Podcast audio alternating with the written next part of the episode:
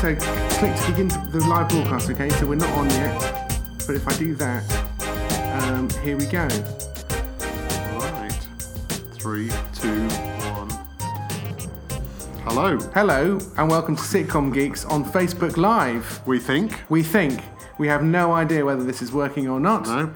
We are recording it anyway, and it will become a um, it'll become a podcast. So no material will be wasted. Right.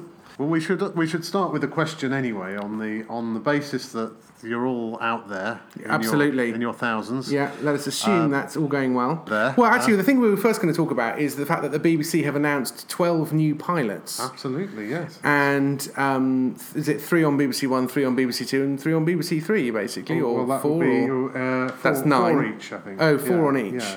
I can't remember exactly which is which, but I know that they've got a um, Tim Vine has got a one on BBC One, as has I think Tom Hardy's got an animation. right. um, which uh, to which some people might say, "Oh, Tom Hardy, Tim Vine. Oh, good to see lots of new people getting uh, Yeah. getting stuff." But actually, I think um, it's great that um, Tim Vine is is is, is getting another chance uh, to do a pilot, and because it's you can't always tell with pilots if a show's going to work or not. Tim is a fantastic performer, deserves huge success. Um, Nick Hancock had something like um, 21 pilots, I think, before uh, they think it's all over. Great. Combination Yeah. of you know, sitcoms, sketch shows, panel shows, and things. So if the, the, the BBC, if they like you and they persist with you, that's great. Yes, uh, it's boy, it's been a long time in coming. I my only, I mean, I people often say, "Oh, what do you think this? You know, how do these shows look any good?" And people often ask me uh, my opinion. Um, is that I didn't really have terribly strong feelings one way or the other, other than it's about time the BBC actually made some pilots. I think only two of them are audience sitcoms, which is obviously disappointing. Two out of, uh, of twelve. One in six. The only thing that disappointed me about it, um, other than the fact that one of them isn't mine, obviously, which was an immense disappointment to me, Well, I think that goes without saying. Um, us, is really. that it was. There was nothing on the list that seemed to be adventurous. As in, they all seemed like perfectly decent setups for a situation comedy in a way about two long lost sisters who didn't know the other one existed. Yeah. Here you go. Um, people who decided that if they didn't marry by a certain age, they'd get married. Right, there you go. Um, per- perfectly good situation. I'm not having a go at those. But wouldn't it have been great to have had one situation comedy um, set in the year 2963 and another one set on a Spanish galleon? Well, that's what I quite. I was, I was reading the the uh, plot for Tim Vine's sitcom, and it just sounded like oh, he meets a, a guest, and it's oh, oh, Tim Vine meeting a guest in the studio. Thinking, oh right, okay, fine, and then suddenly he goes in a time machine, Yeah. back to the time of Robin Hood, and the guest is playing Robin Hood. and, uh, Well, every week he wonders. every week, he, every week he goes back in time somewhere and has to change history a little bit, and so that's a kind of I thought, yeah, okay, that sounds like, and and you can just you just know that Tim doing Robin Hood is just going to be punning his way through with the sheriff of Nottingham, and I I, I thought, yeah, I, I I think that's a that, that's a little bit adventurous. Oh no, sure, yeah, but beyond that, I thought I was a bit disappointed that there could have been something um, a bit more either high concept um, or something more. It all, it all seemed quite grown up as well, and I think that that again that's fine, but. And it didn't strike me that there was anything that I could sit down and watch with my kids, apart from Tim Vine's show, obviously. Right. Um, but that's you know, but that was my initial reaction, and I, you know, there's no reason why at least three of those shows shouldn't go on to become extremely popular and a classic and all that kind of stuff. Yeah. Um, we got we got a, a, a sense there that some we are being watched. We are being watched. We are being watched. You can see us out Yes, there. in by at least millions. four people. Right. Hello, Hello there. all four of you are watching, but obviously thousands of you are listening. A lot of our people, a lot of our uh, listeners listen on SoundCloud. Right. Apparently, according Yeah. to our metrics, that was that was new to me. Um, I don't listen to anything on SoundCloud. Do you? Well, if I pick something up on the internet and it happens to be SoundCloud, then that's that's where I hear it from. But do you not have to sit next to your computer and listen to it? Not necessarily. I could get it on the phone and put the headphones in, walking around. I've, I've doing a lot of uh, ironing and podcasting at the moment. Ah. Uh, podcast listening, actually. Uh, there's a bit, bit of multitasking going on in the Cohen household at the moment. Absolutely, very good. Um, so um, yes, what um, what So- do you use? Um, I just if it's not podcast on iTunes, it's not happening. So it's a real faff. If if I have to go and dig it out and get it onto my phone Yeah. some other way, I just listen to everything uh, on my lovely iPhone uh, 5C.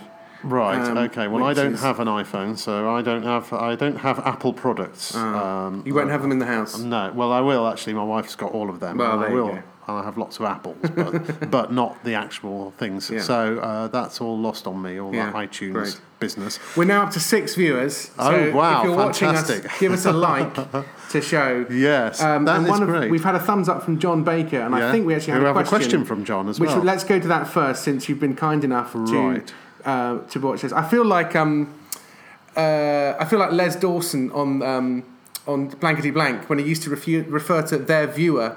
Right. And uh, who was always an old lady who lived in Cheltenham. He always he Oh. always behaved as if that show literally had only one viewer. Yeah. Um, well, I, I feel a bit like a, a show. Oh, we're up to eight now, by the way. Wow. Uh, a show that we did in uh, 1990 called uh, Up Yer News, which was on uh, British on uh, BSB, British Sky, uh, British Satellite Broadcasting before Sky took it over. Yeah. Uh, the the short-lived Squarial. Ah, yes. And uh, I'm sure that there were, and they had the most amazing cast. They have people like like tonight's uh, host is Graeme Garden, tomorrow night's host is John Cleese, and, and and then some big West big actor in the West End who'd be in London. They'd come and do it one time, um, and uh, I'm sure we only ever had about three viewers the whole time. So okay, So here's the question from Here John: uh, Is do you think writers tend to write the same sitcom over and over again? I don't mean literally, but thematically and character-wise. Well, Some- we have, we have just been recording a podcast that you will be hearing in the future with Jason Hazeley. Um, partly about he said he noticed that Jason and Joel that they tend to write an awful lot about television and food. yeah, Um, but also, we talked about ever decreasing circles, uh, and especially Esmonde and Larbey, the writing partnership, who seemed to have kind of at least common approaches to comedy. But actually, they had quite a wide variety of sitcoms. They did a, a very wide variety of sitcoms, but actually, if you th- thinking about it now, having just spent uh, half an hour, forty minutes with Jason talking about the many works of uh, Esmonde and Larbey, and we're talking about shows like uh, Please Sir from the 1960s, which was a, a sitcom set uh, in a school. Of Dun, course, dun, It dun, it- that's the one. It's basically the film To Sir with Love be, Yeah. becoming a sitcom, um, with John uh, Alderton playing Sidney Poitier, but that's a, a, a separate uh, issue. Um, but I think uh, the John Alderton character is very much uh, a kind of Richard Briersy type of person, I think, and of course they went on to do The Good Life and Ever Decreasing Circles. Um, so in a sense, I'd say the characters that Esmonde and Larbey do often there's a that they are uh, that that there's a way in which these characters don't fit in. There- there- There's a something that's a little bit English and kind of muddling through, I suppose, about a lot of their their characters. Uh, but I think the shows themselves are very different. So you've got one set in school, you've got Brushstrokes, you've got The Good Life, which is a which is a pretty much you know is a high concept sitcom idea, and um, I I think really they they that, that there's a lot of difference. But then you're talking about sort of two writers writing together. Then you, maybe you take somebody like Larry David, who is Yeah. basically writing his life, um, and first of all, his life is being the sort of miserable friend of Jerry Seinfeld, and then he becomes hugely hugely successful and incredibly rich, and so then he writes about a hugely hugely successful, incredibly rich comedy writer, um, and called Larry Yeah, David. So interesting. But I wonder if um, the difference, though, is the fact that. Uh, think, I'm thinking of uh, Ricky Gervais. There is definitely a through line between The Office and Extras and Life's Too Short, for Mm-hmm. Right, example. Yeah. And I wonder if this is the, as it were, legacy of writer performer led shows, Yeah. is that they are going to have a much greater overlap Mm-hmm. um, and a much more similar theme because because it's writer performer and there is that kind of overlap of performance and that kind of thing. Um, whereas the Esmondes and Larbeys of this world can give you uh, complete. They can do a show, get some in about conscription and the Yeah. from the RAF, All right. and they can do Please Sir, and they can do Ever Decreasing Circles, Mm-hmm. and they sort of. I wonder if writers have more range, whereas comedy writer performers, because of the performance element, there's a limit to the number of personas that they can operate. So you can't quite go from you know, obviously great comedy actors like um, uh, uh, Porridge, um, Ronnie Barker. Mm-hmm. He can play Fletcher and Arkwright. Yeah. You know, Leonard Rossiter can play um, uh, Reggie Perrin and Rigsby, Yeah. but they're kind of very rare. But also they're actors; they're not writers. But then, if you look at, say, uh, if you look at Clement and La Frenais, then Mm-hmm. and you start with um, the Likely Lads, whatever happened to the Likely Lads, Porridge and Auf Wiedersehen Pet, to choose their sort of their probably their four most famous shows, Mm. uh, and I'm sure there's more that I can't think of at this point. I guess there is something about. I mean, certainly with Porridge and Auf Wiedersehen Pet, they're kind of the um, the, the, the, the bunch of blokes in an enclosed setting Mm. um, ha, is is the, the the, the themes are pretty Yeah. similar there. Yeah. Um, uh, and again, uh, Steptoe, um, and Simpson, Hmm. uh, Hancock basically just carried on and carried on until um, and Simpson fell out with Hancock and they just took the character uh, and um, turned him into Harold Steptoe. Yeah. And, and that's but which is what they say, you know, that they and they turned Sid James into when when Hancock said I don't want to work with Sid James anymore. So um, so the Sid James character became um, uh, Harold's dad. So yes, in ve- pretty much there. But then I think I think it's fair to say Steptoe is a incredibly different Yeah. sitcom to uh, Hancock it, because the father son relationship is such a powerful aspect of that compared to Hancock being about the individual. Um, and you know he's he's kind of railing against the world in some way, but uh, Harold has is is using his dad really, I suppose, to rail. His dad is a crutch that he uses to rail against the world. Yeah. So, John Baker, that is a very long and detailed answer um, to a very simple and short question, um, which uh, which I could read out again just to remind us. But I think we're going to move on. Um, Paul Lamb has been kind enough to ask us a question as well. To- he's asking, "What do you do when you feel your dialogue just isn't flowing between characters, apart from giving up, moving to Alaska, and crying into your soup?" Nice dialogue. Very nice dialogue. Yeah. Um, uh, I had this last week actually. I even tweeted. Um, I'm now on page 13 of a script I'm writing, and I think I've only just. It's only just got funny. Right. Um, so, in a way, I think sometimes you have very high expectations of your first draft if you're not careful. And to. It could be that your characters are no good, obviously. That, you know, that's, that's a possibility. Um, but if you're fairly sure the characters should be talking together, or you've written scenes where they do actually talk together, and this time it's not really flowing, I think there's a lot to be said for just gritting your teeth and getting to the end, Yeah. and then coming back to it um, when you feel slightly funnier, or when there's a development later on in the show that you now know need, you need to sort of sew in earlier, and you can therefore start to.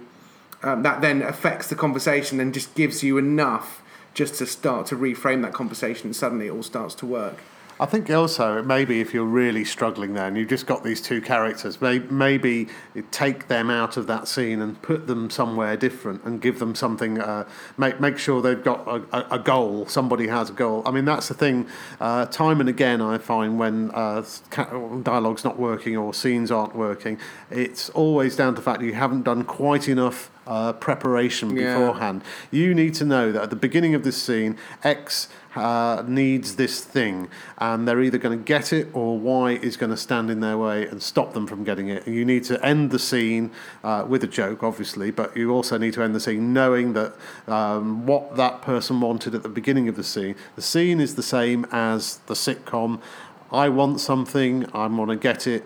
I'm not going to get it, which is what is, happens with every character in every sitcom Yeah. but it happens in every scene as well. And so you, that, you be sure that that's the thing that's working. And Yeah. if, if that's not working, then yes, you've probably got a couple of people sitting in a room having a perfectly funny conversation, which, as we've said before, we get sent quite a few of those scripts. Yeah. And I'm sorry we haven't been reading more of them and doing more You, 10 you minute feel worse about this than I do, actually. You continually bring it up the- again, yeah, yeah, yeah. you know. Yeah, the other thing, there are other sort of tricks you can sort of do, which is if you're, you know, maybe uh, a dialogue between characters, you need to slightly make it more of an argument, or maybe you need to make it less of an argument, and they're trying to actually Oh, do yeah. something together. Yeah. And um, you know, maybe they're metaphorically trying to do something which demonstrates that they're actually approaching this thing in different ways. Um, there are sort of ways of just sort of shaking it a little bit just to see if it if it works in a different way. The great uh, improv rule, of course, if you do it improv at all, and um, that your instinct is somebody gets up and says, "Hey, look, here I am uh, on the top of Mount Everest," and then your instinct is go, "No, you're not." Uh, because that's f- funny to, uh, to to counter that, but actually, the, the, the improviser, what you have to say is, uh, "Yeah, here I am at the, at the top of Mount Everest." Yes, not only that, but look, there's a McDonald's there, Yeah. and so it's a yes and is the Yeah. important thing. So maybe if if uh, as as James says, rather than uh, they're against each other, you you make uh, just just when the dialogue's not coming, just write yes and, Yeah. and you will find that something will come there. Yeah, yeah, no, that's Or not. So there are all these different sort of little plans that we that we try to try to do to make us um, make us do do better. My uh, writing partner is trying to phone me as uh, as we do this. Maybe he's trying to Ah. warn me that it's not working, or that we are committing career suicide by doing this. But it would be rude for me to answer the phone. It would be. During Oh, this. uh, call ended as Yes, well. It that's right. says there. So- Um, we have another question here from. In fact, we, we had Johnny Addy gave us Hmm. lots of questions. He gave us five questions in no particular order. Right. Um, he says, uh, "Do you go through set stages when developing a new sitcom, for example? Character development, setting, potential situations, plotting an ep, scripting, rewriting, and then drinking." Um, I think some would argue that drinking goes reverse way round think, drinking, yeah. or that drinking goes Yeah. between each of the Yeah. steps, and sometimes during. Yeah. Um, I think everyone does things slightly differently, um, and I think the thing that we've been talking to Jason Hazeley about is um, that you will hear in a future episode is that you need to sort of work out what sort of writer you are. Um, I uh, I tend to be a I tend to I tend to think of situations first actually rather than characters, but it doesn't really matter where you start. Um, but soon I want to turn that into dialogue fairly soon to actually see if I can make the characters come alive in some way, and then I think of episodes, Right. ideas, and plots, Yeah. Mm-hmm. and then you sort of work out.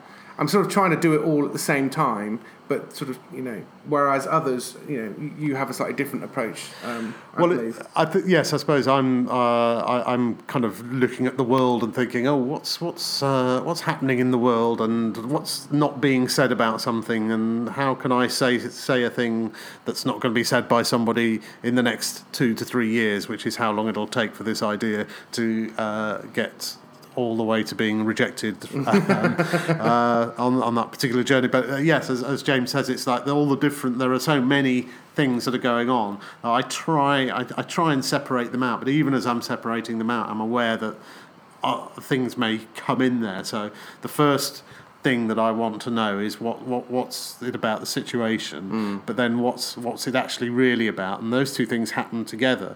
And so, for instance, I think I wrote a blog about this fairly recently. You can say, well, um, you can talk about characters. Uh, like, for instance, um, the character saying there's two sides to each character. So somebody like um, Theresa May, for instance, who three months ago was a strong, stable character, and uh, now, you know, now the flip side of that is she's weak and wobbly. So every day she goes to work saying, "I'm strong, I'm stable." Looks in the mirror, mirror falls down and crashes. So um, that's uh, that that's um, a sitcom about Theresa May, but then actually, well, maybe it's about somebody who thinks they are in charge, and they are in charge, but actually nobody else around them thinks they're in charge. So that's um, that. That's actually uh, it doesn't have to be about Theresa May at all. It can just be about it takes that thing, somebody who is weak uh, but is in charge, but they think they're strong. Yeah, I mean, it, it takes ages to to even know what the show is about, and so there is no. Uh, so, but I, I would say that that state that that's process. Um, I mean, I talk about it more in my book, writing that sitcom, where I just sort of take you through having an idea to a pilot episode. Um, that's how I would do it. It's not the way you should do it necessarily, but it's as good a way as any so I would think about um, think about that. We're going to keep it moving. Um, he his next question is: On average, how long does it take to write an episode of an existing series? Um, from that, uh, so for example, last year I co-wrote two episodes of Citizen Khan, so that's an existing series. It's hard to say how long it took me because I think I started work in April, and I think we recorded it in October. Um, how much work I did in total on that script uh, with Adil Ray, who is Mr. Khan, um, would be quite hard to measure. Yeah. It would probably, if you if you did eight hours a day, five days a week, it would probably work out at about uh, five weeks, between three and five weeks. I also had to be there for the week of recording, um, which was quite a lot of sitting around, but also you know lots of last minute rewrites and changes and that sort of thing. In So for terms- yeah. TV, you're looking at you know between three weeks and, and and eight weeks, depending on how you're how involved you are, what you have to do, how much filming there is, whether you're shooting on location or not. Um, for, for for radio, um, I also wrote a couple of episodes of Elven Quest, also for for uh, Anil Gupta, who was the producer of Khan, also did Elven Quest, which is how I ended up doing Khan. Um, I think I wrote episodes of that in uh, two weeks, three weeks. Right. Uh, e- you know, so the the characters are very clear. Once you've got the right idea, you just write it and you know rewrite it. I'm fairly quick, uh, I think, um, in terms of writing scripts, um, but I tend to spend longer sort of fiddling around and developing them. But I think once it comes to writing a first draft, I'm fairly quick, but I don't really have much to compare it to. I mean, if you if you took a sort of four week period, say, of uh, writing a scene by scene breakdown and and and uh, everything that's going to go into each scene, and then the actual uh, script itself. I would I'd say that nearly half the time I would spend there actually doing the original document, and, and so by the time it comes to writing the script, you've got a lot of you know Yeah. a lot of what's happening. You know you've already written some of the jokes, um, so um, but that, that that's for me is the really hard bit is to actually work out the, the join the, Yeah. from where you say oh well this has to happen in this to be to to write in an unfunny way. This has to happen now. This character has to get from there to there. How do I find the Yeah. place that that happens? Yeah. Um, hope that's helpful. Your third question is when meeting with a producer for the first time, what should you ask? Uh, not the development of a new project, just Yeah. an episode. Um, not the development of it. Oh, I see. Okay. So We asked. We talked. no, about no, that, I'm looking yeah. at the wrong something. Uh, yeah. I know you talked about this in that 51, but I'm thinking, do you have a top five questions? Mm. So we talked, yeah. So if you want to go back and listen to episode 51 when we talked uh, to Tom Edge about this sort of Yeah. Thing, I find it sort of depends on the producer, and sometimes if you're meeting a producer who you know, who, who you've worked with before, um, you kind of want to get to the, the, the nub of you you. You, you want to know what they are thinking about whatever your uh, your project is, presuming you've you've sent them something. Um, then uh, they say, well, actually, it will be better like this. Now they're the producer, and they like you, and they know you, and they they they want to work with you. And so when they say that, your first instinct is to say, hmm, yes, okay. So you have to then, uh, I, I think, then you're doing a little bit of a sort of merry dance, really. But I think when you're meeting a new producer, it is, you know, it's a kind of a first date. It is a almost, bit, it, yeah, really? yeah. And and bear in mind that you might spend a lot of time with this person, so um, it is worth thinking about it as much as a date as anything else. Mm-hmm. Because if you can't stand them, or if they just, or, or you like them but they clearly have no interest in the same sort of comedy as you, then you really are setting yourself up for possibly years of misery and pain. I actually, in fact, I, I was hooked up with a producer a couple, about two or three weeks ago, just through a, a, a mutual friend, someone who who uh, is not involved in comedy but knew me, and they said, "Oh, we're looking for comedy writers." Oh, so I I was given this person's name, and uh, they this the, the project. Um, you always think, "Oh, great project! That sounds great," but there was just something about it that I just thought there's no way that I am the right person to write this. Uh, I'm, you know, I'm just totally the wrong person. And, and having arranged a meeting, I just sort of wrote back to him and said, "Look, I don't think I'm the right person. Here's some names of people who might do it. If you get to a script point and you need script editor, then I'm probably your man." And uh, he was sort of very grateful for that. So, so you kind of, if you if it's not working, don't don't try. You know, don't be needy. I think. Yeah. Um, yes, that's good. Um, we are getting some questions live. Ooh, it's very exciting. Um, uh, Steen Agro has said, so that's what you look like. Yes, that's right. I know. It's I know, very it's a surprise to and if you're wondering well, where we are, we are at David Heim Associates, And despite being on the seventh floor, it is surprisingly noisy outside. Um, they are building an, a, a building directly opposite us uh, at eye level. I'm looking at five people in uh, hard hats, six people in hard hats, trying to get out of the rain. We, this might as well be the podcast then. If we're describing it, great, great, Yes. making Yes. great visuals here. Meantime, Yeah, you're I just could seeing. turn the laptop round, but there's- there's nothing good will come of that. You're just seeing a load Um, of books in there. It looks like we're in the local library, really, doesn't it? Um, Adam Wareham said, ah, I thought this started at five o'clock. No, it's four o'clock. Oh. It's never been five o'clock. That's all in your head. Mm. But you also asked, do you think pathos can be done in more zany sitcoms? I'm Mm. thinking Graham Linehan style, uh, IT Crowd, Father Ted. It's been a while since I've seen those and can't recall any pathos. I don't know whether that's Hmm. true. I think Father Ted has got some actual pathos I in it. I think so. Yeah. Because Father Ted really wants to get off the island Yeah. and he really does try hard. And when it goes wrong, your heart really does go out to him. I'm and I think yeah. and I think if it I think if any sitcom is just a bunch of jokes, it just isn't going to be enough. Hmm. So I think there's a lot more pathos there maybe than than you realise. It might be worth going back and having a look with your pathos detector on. I think um, there's uh, and and uh, the mighty Boosh surprisingly, and I think because at, at its heart, however mad and crazy it gets, at its heart is a fundamental relationship to two guys who uh, who who like each other, and there's something about this that relationship and the world that they are then in. There's something that uh, just a, there's a kind of, sort of layer of melancholy, I think, under uh, in the Mighty Boosh that isn't that sometimes is there with Vic and Bob at their best, but isn't always uh, there with them. I think, but um, but I think something like the Vic and Bob's Big Night Out ha- had almost a sort of element of pathos in their in their, their relationship. So yes, I think the, I think zany shows can have that. I, I, I think in one sense, it's, pathos is to some extent a uh, function of uh, jeopardy. Hmm. As in, if there's no if there's no jeopardy and there's no the word agency has been coming up quite a lot. If the characters don't really seem to have any real choice, and if they're not going to suffer as a result of their choices, um, then you sort of there's probably not emotion there's not enough emotional baggage there to Hmm. to make it work. And likewise, if they're not really invested in their in their goal and the thing that they want most out of life, or um, and they and each week they're not going to get it. I think we need to feel sad for them. Hmm. Yeah, in Um, fact, the next someone has just written. In fact, as you said that, John Paul Lusk says, "So if you won't cry with the character, then you won't laugh with them." Would you agree with that? Yeah, I think there's a. Yeah.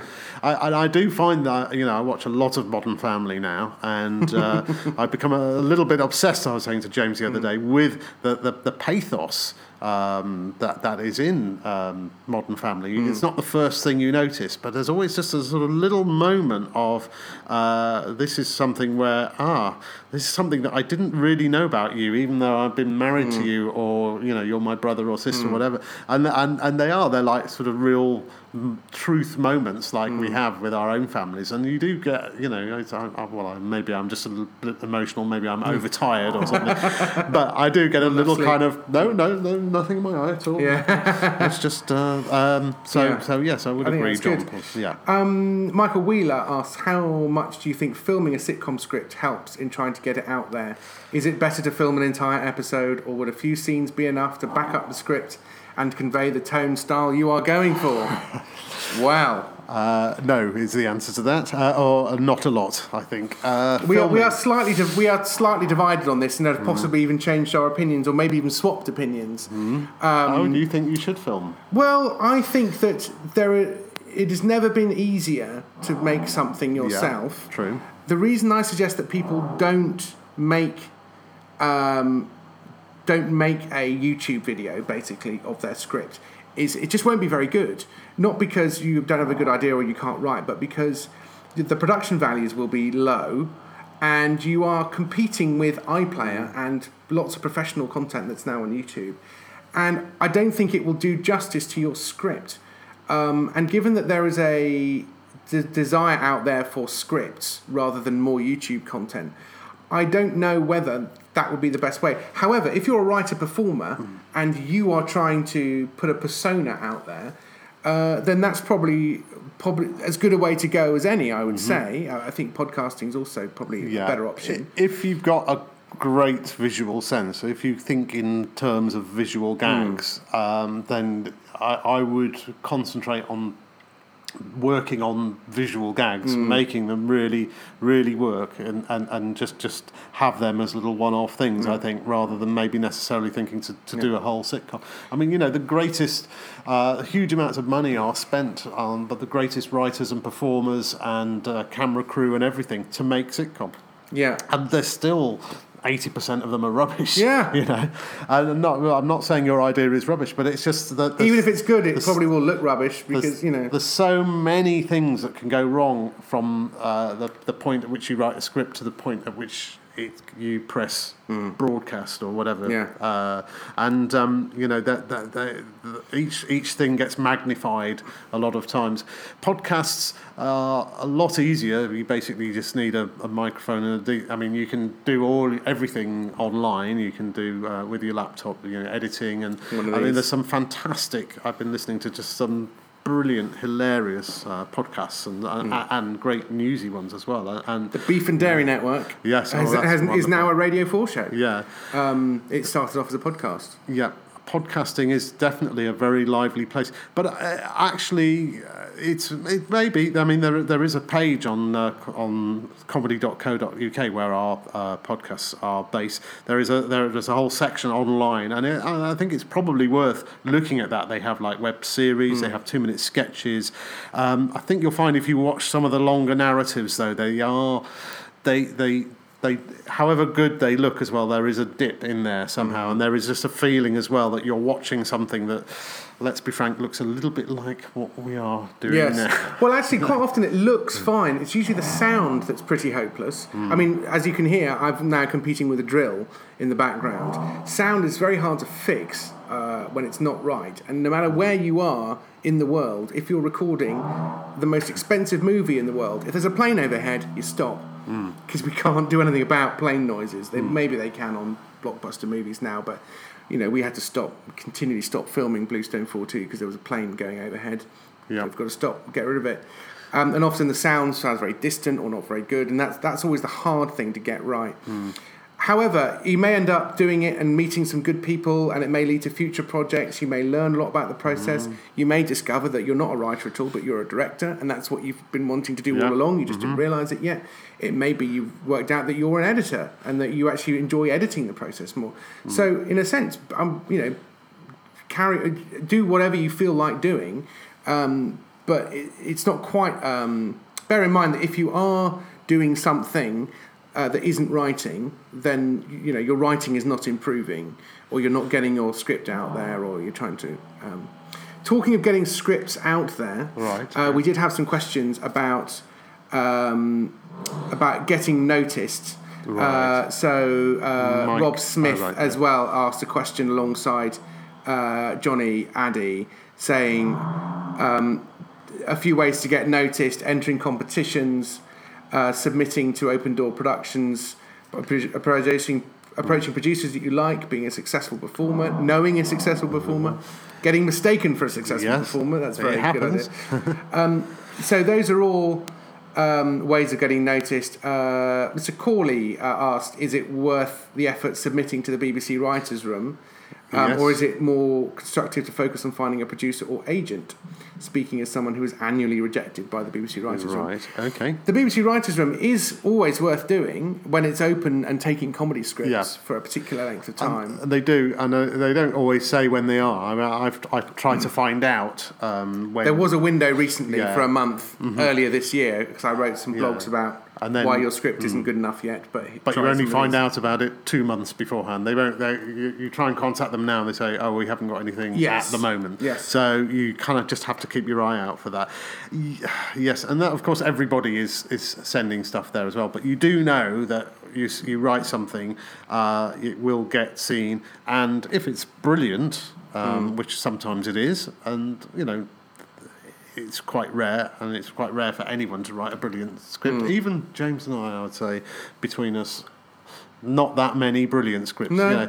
But you know, somebody somebody who's out there will write a brilliant script, Yeah. and someone else will go, right, I like this writer. Um, that's the thing. If you've written a brilliant script, you sort of know. I mean, you kind of know in your heart, don't Yeah. you, when your script is not quite, or the idea is not quite there yet Yeah. somehow. Yeah.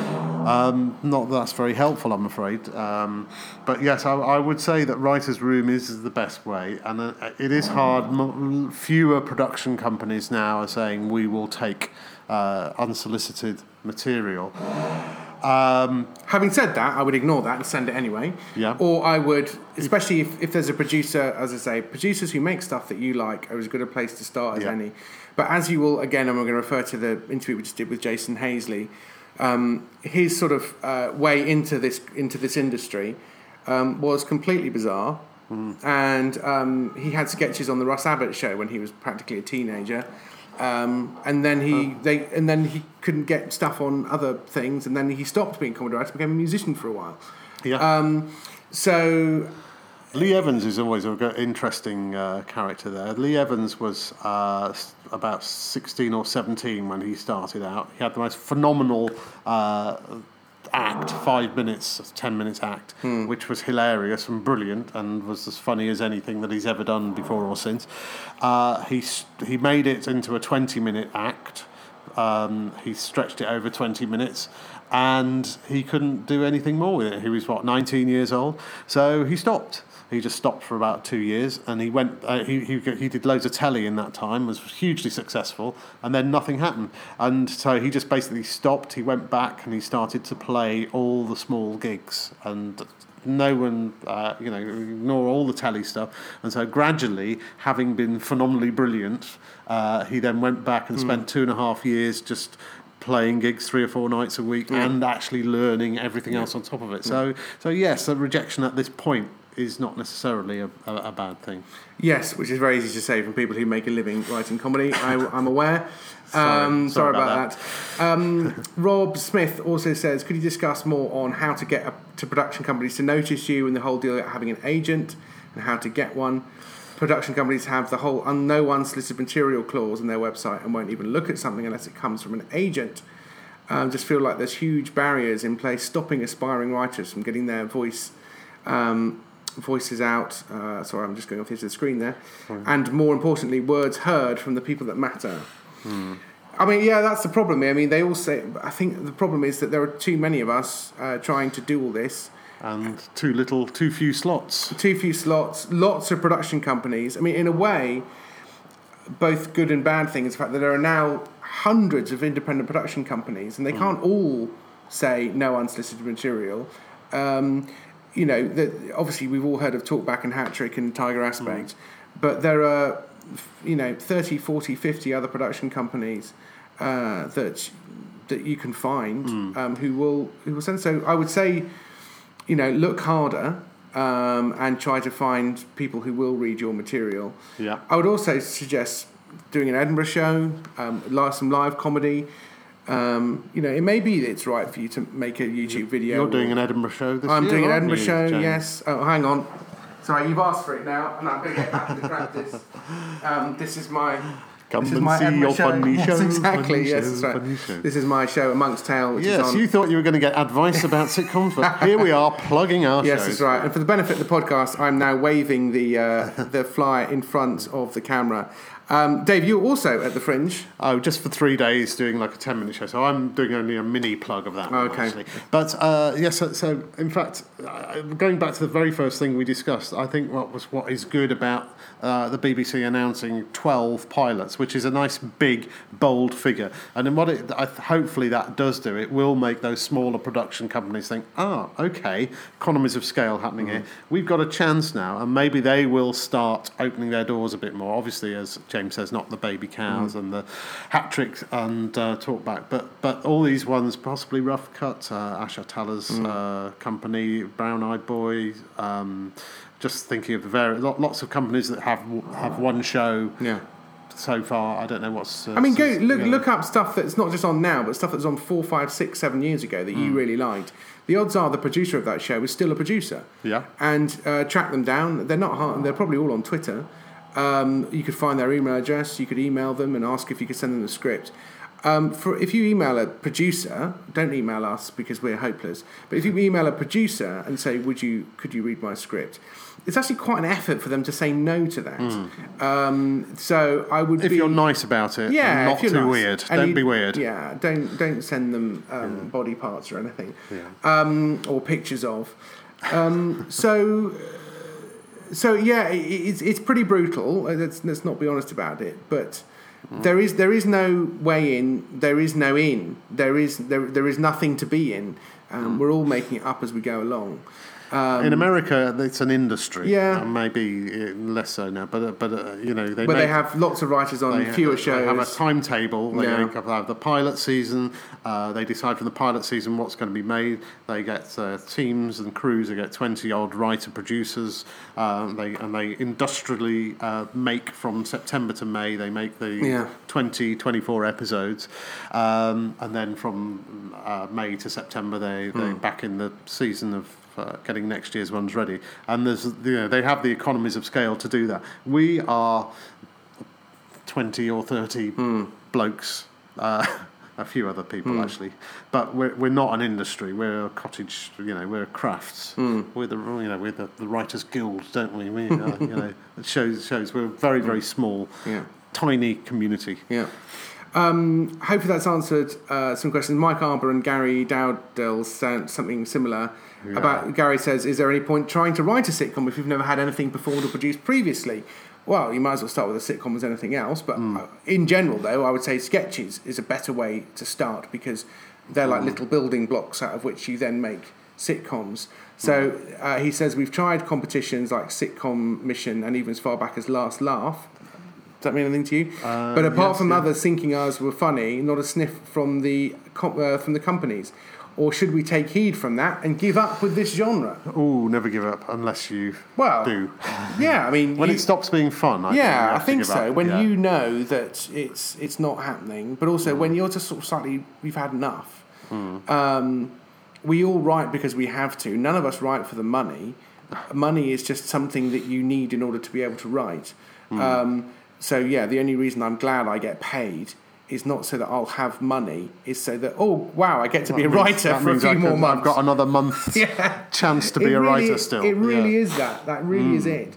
Um, so I would, um, in a sense, only you know whether you're wasting your time. Yeah. Um, and um, if if this is to the detriment of your personal relationships, um, I would consider it very carefully. Um, But equally, if this is the only thing you've ever wanted to do and write sitcoms, then then then do that. I did always have this idea. I don't know why I had it, but I did. I just thought I, uh, I can't start writing sitcom until I reach my mid thirties because I don't think I'll have done enough interesting stuff in my life, and that, and so I didn't. I was to stand up for years, and then I got to my mid thirties. I thought, oh, I'm going to start writing sitcom now, um, and then I thought, God, why didn't I do this ten years earlier? What an idiot!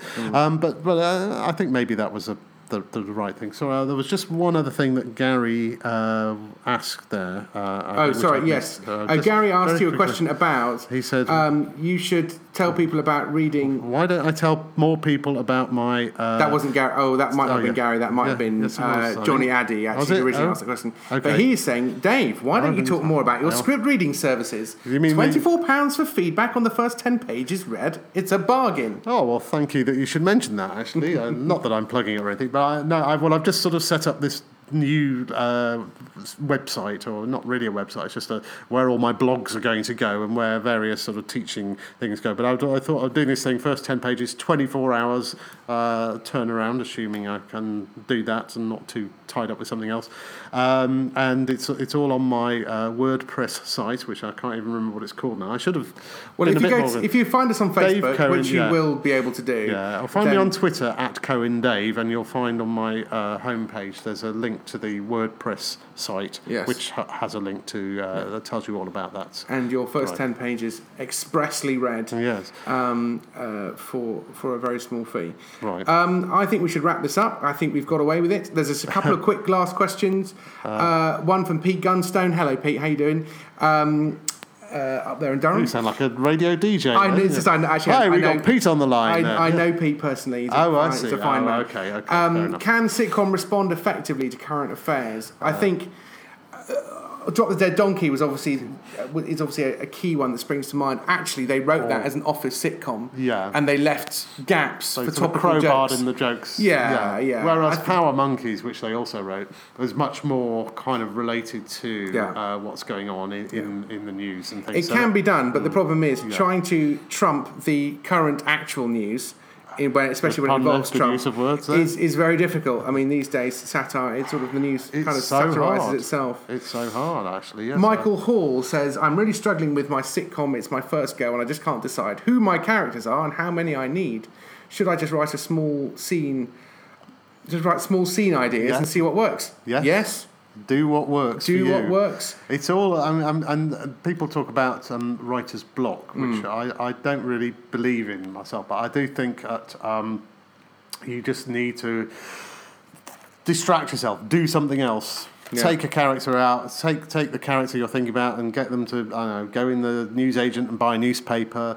Get them to go to the pub and Get them, go, get them to go to Narnia or Wonderland. yeah Um, get them to uh, have an argument with a brother or a sister or a, on or a a bus spouse. on a late night bus. Yeah. Um, in a kebab shop. you Put know. them in all these improvisable situations, as it were, and see, see what they say. See if it's funny. See if there is a, a worldview that they've got that might be interesting to hear from. and there may be nothing. You know, just just write stream of consciousness stuff for five minutes, um, and uh, you know, just I'm sitting here and I can't think of anything to write, and what am I going to write? And just keep writing it, and eventually something comes out, and it may be rubbish and may never be used. There might be a little snippet in there that you go, ah, that's what I've been trying to get to the core of. So try Um, try anything. We're going to finish with this, um, which is quite funny because my friend Matthew Fisher has just joined uh, this Facebook Live thing. We're about to we're about to finish. Sorry, Matthew. Um, but John uh, Paul Not Lusk Matthew says Fisher of Procol Harum. Uh, no, a different no, Matthew Fisher. okay, okay. Um, I took your advice from a podcast and sent a script to various producers, and they got back to me. Wasn't as scary as I thought, and they each picked out one good thing they liked, possibly the way they're taught to respond, but it certainly helps and encourages you. Um, so yeah, so it sounds like it feels like you're making progress. Um, I think that's as much it's as important as making progress as actually it's, you got to feel like you're getting somewhere Yeah. um, and um, and that is very hard to do when you feel like a bit of a voice in the wilderness. Yeah. Yep, I think that's f- fair enough. Find a writing partner as well. That's another. Um, Yeah, that helps. That thing. can help. Does help. Um, especially if you, yeah, it's hard to find. Some, don't talk someone into it, but if there is a natural fit there, it is well worth yeah. um, ha- having someone who can either type or stare out the window. um, you know, both. very Someone to laugh at your jokes Yeah. or not laugh at them. Yeah, no, that is that's no small thing as well. Yes. I think we've got away with this. Yes, thank you very much, all of you who tuned in and out over this Yes. uh, 47 minutes and 58 seconds, or as it keeps going up. Thank Yes, you very much. thank you. Our Sitcom Geeks podcast are still going uh, strong. Uh, www.comedy.co.uk. Monk's Tale is just uh, flying through. It's on at the Gilded Balloon from the 5th of August to the 23rd, and it's all about Martin Luther and the Reformation. Of course it is. Why would I not write a comedy? With jokes. With jokes, yes, course, and songs. it's James. Oh, Um, yes, songs so as well. uh, yeah, Marvellous. it's, it's, it's, it's meant to be a comedy, and I think it is. Um, and We'll thanks very much. We might do this again, hopefully with more people watching. I don't know whether Thursday at four was a particularly good time, but Who knows? who knows? Well, we'll it's try, up there now. You can watch We'll try eight Yeah. o'clock on a Monday night one time, and then we'll try four a.m. on a Yeah. bank holiday. That's Um, good. Yeah. yeah, well, someone, you know, someone will be up. Yeah, yeah, that will reach our American audience, of course. Yeah. yes. the sad comedy writer No, audience. yes, that's right. Um, thanks very much. Thank um, you. Email us at sitcomgeek. No, sitcomgeeks Sitcomgeeks at, at gmail.com. gmail.com, I'm at sitcomgeek at Cohen Dave. And Twitter. thanks very much. At some point, we'll work out Patreon or some way of supporting this podcast. Mm-hmm. Um, but uh, we haven't done that yet, have we? Not quite. No. We don't really want to do advertising. You don't want us to read No. out adverts for Yeah. for anything. do you? Brought to you by a monk's tail. Exactly. We got enough of our own stuff to hawk. Exactly. So, so uh, we don't want Squarespace to have to compete with that. Um, so uh, thanks very much for watching. Cheerio. Bye bye. Bye bye.